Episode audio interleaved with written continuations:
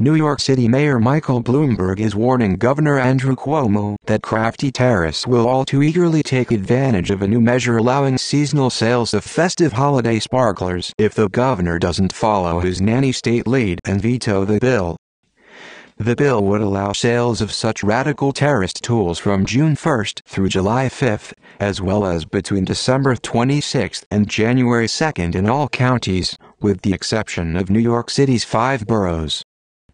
But the NYC mayor, famous for attempting to impose such draconian measures as a ban on large soft drinks and even styrofoam, believes passage of the law will benefit terrorists seeking to harm innocent lives instead of your average patriotic American trying to get his first or fourth celebration on.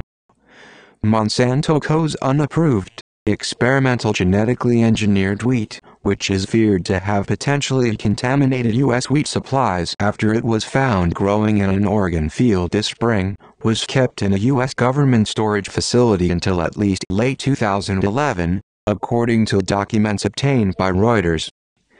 The father of NSA leaker Edward Snowden has told the Justice Department in a letter that he is reasonably confident his son would return to the United States if he was assured he would not be jailed before a trial, would not have a gag order and could choose where he would be tried, CNN reported Friday.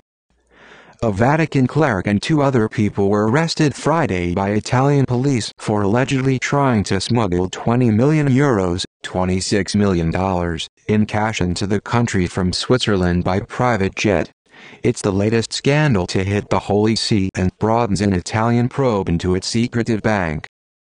Visit justthefactsandmyopinion.com for more.